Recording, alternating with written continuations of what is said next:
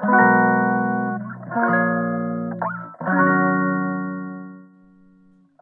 くだけで文字単価アップジャパソンです。この配信では1日10分間程度であなたの文字単価アップにつながる情報を配信しております。今日のテーマは、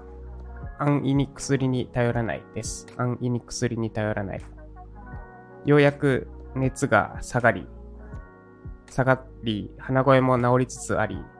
あるんですが、またちょっと頭痛が、えっと、今日久しぶりに朝散歩に、朝散歩に行ってきて、1週間以上ぶりか、8日ぶりぐらいに朝散歩に行くぐらいの体力が戻ってきました。で、朝一でフィードバック動画1本返したんですが、その後すぐ頭痛が来たので、ちょっと、いやいや、ままだまだ、まだちょっと待ってよって、多分脳みそが言ってる状態なので、ちょっと緩めに仕事していこうと思います。仕事というか、緩めのことを、掃除とか、部屋の片付けとか、その辺を緩くまだやろうと思ってます。なので、テーマも緩めです。安易に薬に頼らないです。で、えーまず大前提として、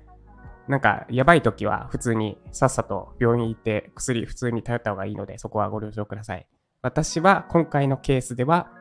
今回のこの頭痛は薬に頼らないようにしたっていう話です。で、えーまず経緯をお話すると8月1日から高熱が出て、で、ずっと頭痛と咳と鼻水に苦しまされていました。で、特に辛かったのが頭痛です。で、8月の1の午後にちょうど、えっと、なんて言ったらいいんだ、生体なのかな？東洋医学に詳しい生体師って言ったらいいんですかね。理学療法士さんかな？のところに行ってきて、で、まあ、か風邪でも言っていて、ホームページに書いてあったので、そそのその場合は適切その、それに対して適切な治療を行いますみたいなのが書いてあったので、風邪で、まあ、熱がありますって言ったっけな。熱あったっけな、その時は。その時はまだなかったんだっけな。そう、なんか風邪で、風邪っぽいって伝えて、あ、じゃあもうこれをやれば、今日の夜めっちゃ高熱で次の日は治りますよってのを受けてきて、で、その時に言われたのが、できれば薬は飲まない、頭痛薬とかは飲まない、解熱剤か、解熱剤飲まないようにして、葛根湯っていう逆に、ね、熱を上げてくれる漢方ですね、を飲むようにしてください。そうすると治り早くなるはずですって言われて。まあ、結局そこから1週間治んなかったんですけど、まあ、それを置いといて、まあ、ただの風邪なら今日高熱出て、で次の日はなりますって言われて、まあ、多分ただの風邪なかったんですね。あの疲労が蓄積してて、かつ風邪で、とうとうの多分トリプルミックスぐらいのダメージだったんで、ただの風邪ではなかったから時間がかかっただけと思ってるんですけど、で、なんで、解熱剤なるべく飲まないようにしてました。で、調べたんですけど、頭痛薬市販の頭痛薬えっと、成分で言うと、なんだっけあ、バファリンとかじゃないな。なんだっけな。ちょっと待ってください。これちょっと思い出したい。イブ、イブプロフェンかな。違う、もっと薬っぽい名前だったんですけど。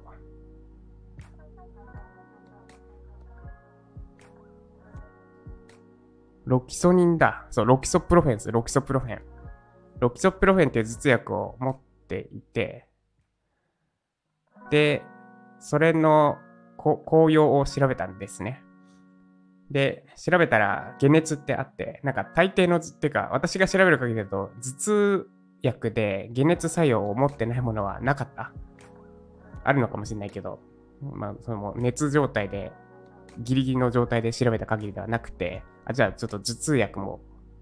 控えた方がいいなってことで、頭痛薬も控えて、で、漢方に頼ってずっとやってました。で、本当にどうしても辛い時だっけ、まあ、ちょっと頭痛すぎて、眠れも、眠ることすらしんどいって時だけ、えっと、1日3錠まで飲んでいいやつだったんですよ、持ってるやつは。ロキソ、ロキソプロフェンですね。多分 60mg とかだったっけな、確か。です。で、1日3回まで飲んでいいやつを、頭頭痛がひどい時だけ1日1回だけ飲んでた飲みましたとしたら頭痛スパン収まってでまさかの熱も37度38度を行き来してたのが36度5分まで下がってでなんならもう仕事しやろうとばできる状態まで回復したんですね。薬飲んだことで。そこで思ったのがこれは怖えなってことです。要は別に何も治ってないわけなんですよ。その、体調良くなったわけでもないし、はなんだ、ウイルスを体の中の炎症を完全に治せたわけじゃないのに、頭痛薬、それも1日3回飲んでもいいって書いてある頭痛薬を1錠飲んだだけで、熱が平熱に戻り、頭痛が収まり、なんか仕事できそうな感じまで、まで回復したような状態になってしまった。で、これは怖えわって思って、で、しかもなんか、ね、寝ようにも、なんか無駄に元気というか、なんかできそう、もうちょっと余裕ありそうな感じになっちゃって、寝る気にもならなかった。本当は寝た方がいいんですけど、ならないよぐらい元気っていうか、エア元気になってしまって、これは頭痛薬あんまり使わない方がいいなってことで、極力使わないようにしました。で、昨日も闇明けギリギリ熱下がってないけど、ギリギリセミナーできるぐらいには回復したので、午後セミナーやって、で、ちょっと1時ぐらいから頭痛があったんですけど、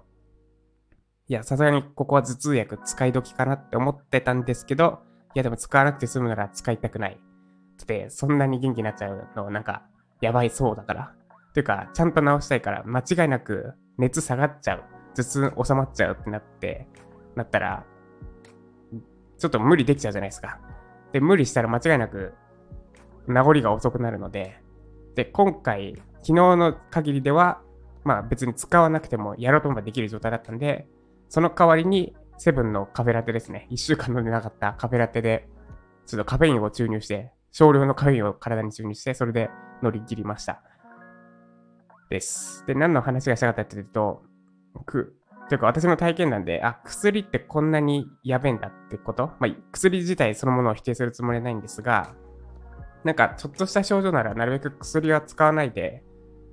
むしろ頭痛とか体調不良とかって休めっていう体が出しているサインなので、そういうのが起きた時は、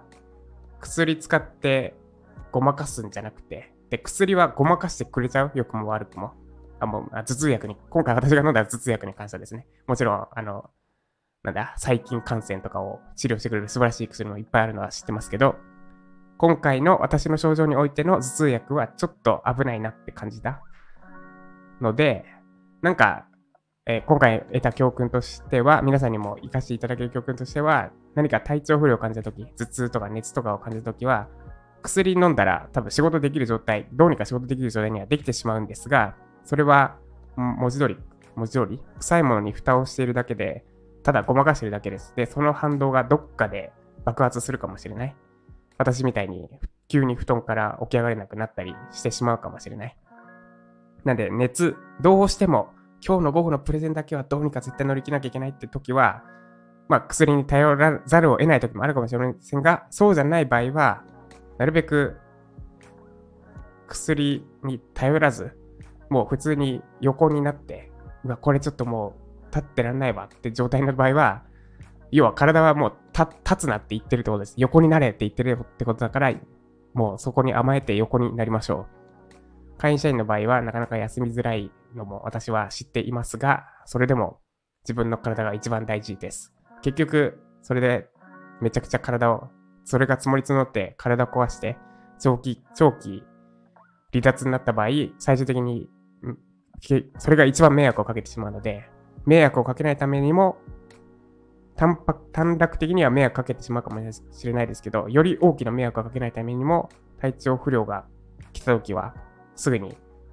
なるべく早めに休んで無理しないようにしていきたいですね。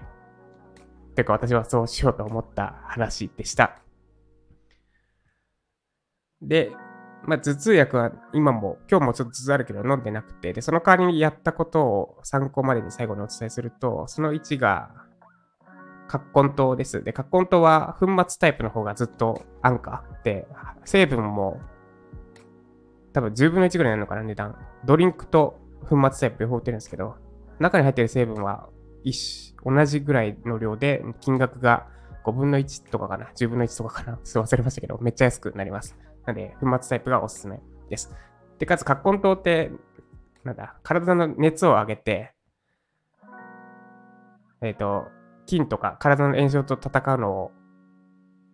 助けてくれる。熱を下げるんじゃなくて逆に熱を上げてくれる。上げてくれます。必要に応じて。それをサポートしてくれる。で、かつ頭痛にも効果があるそうです。なので、葛根湯を飲むが、私のやった頭痛への対策その1やったっていうか、今後もやろうとする頭痛への対策その1、その2がツボを押すです。これまた東洋医学ですね。で、東洋医学は何かっていうと、ちょっと長くなるんで省略するんですが、身近なもので言うと、せいろがんとか、あと、あれです。龍角散のど飴。あの辺も漢方です。で、漢方って何かっていうと、東洋医学の薬です。で東洋医学はめちゃくちゃざっくり言うと、科学的な証明はないんだけれども、効く、効くと分かっているものとはちょっと違うかな。効くものです。で、西洋医学っていうのは科学的に分かってて効く、効くものかな。もうめちゃざすさまじくざっくりで、多分、詳しい人にこれを言ったら怒られると思うんですけど、まあでも大体そのイメージでざっくりは合ってます。科学的に効くとは分かってないけれども、効くものが東洋医学で、科学的に分かってて効くものが西洋医学です。で、漢方とかは科学的には何で効くのかは厳密には分かってない。ですが、まあエビデンスのとこあんのかな？それは物次第かな。です。で、ツボもなんで効くのかは厳密に科学的には分かってないのかな？確か。けれども、まあ効くと。で、頭痛に効くツボなんですが、左手拳を握ってください。で、拳を握ると、親指側の面と小指側の面、2つの面ができるはずです。まあ、厳密にはもっと一般面できると思いますけど、2つの面ができますよね。で、小指側の面を自分の方に向けてください。これやってみてくださいね。今後ずっと役に立つはずです。で、小指小指側の面を、の小指をなぞっていくと、付け根の方のあたり、ちょうど握った時の芝が終わるところら辺ですかね。に、なんか大きな骨の出っ張りがあるはずです。ポコって。で、その骨の出っ張りの下、下のくぼみ、ちょっとプニって柔らかいところかな。くぼみが、そのツボです。頭痛に効くツボ。で、ここを右手の親指でゴリゴリしてあげるといいです。ゴリゴリし方は、右手の左、今、握り拳を作った左手、握り拳解除してもらって、で、左手を右手で後ろから握ります。で、握る時のコツは、人差し指を親指と人差し指の、右手の人差し指を左手の左手の親指と人差し指の間に引っ掛けるように握る。後ろから握るです。そうすると、親指が小指側に、ちょっとちょうどさっきのツボの位置ら辺に親指来ましたよね。したら、その親指を前後にこうグリグリやってあげると、このツボをいい感じに抑えられます。で、ツボの触る頻度っていうかは、3秒を3セットぐらい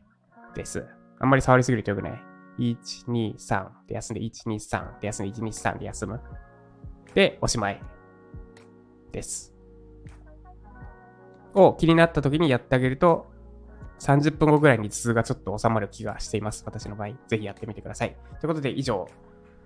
ちょっとゆるゆると話すといつ長くなってしまいましたが、なるべく薬に頼らないと思った話、体験、過去体験談でした。あくまで私の体験談の話ですので、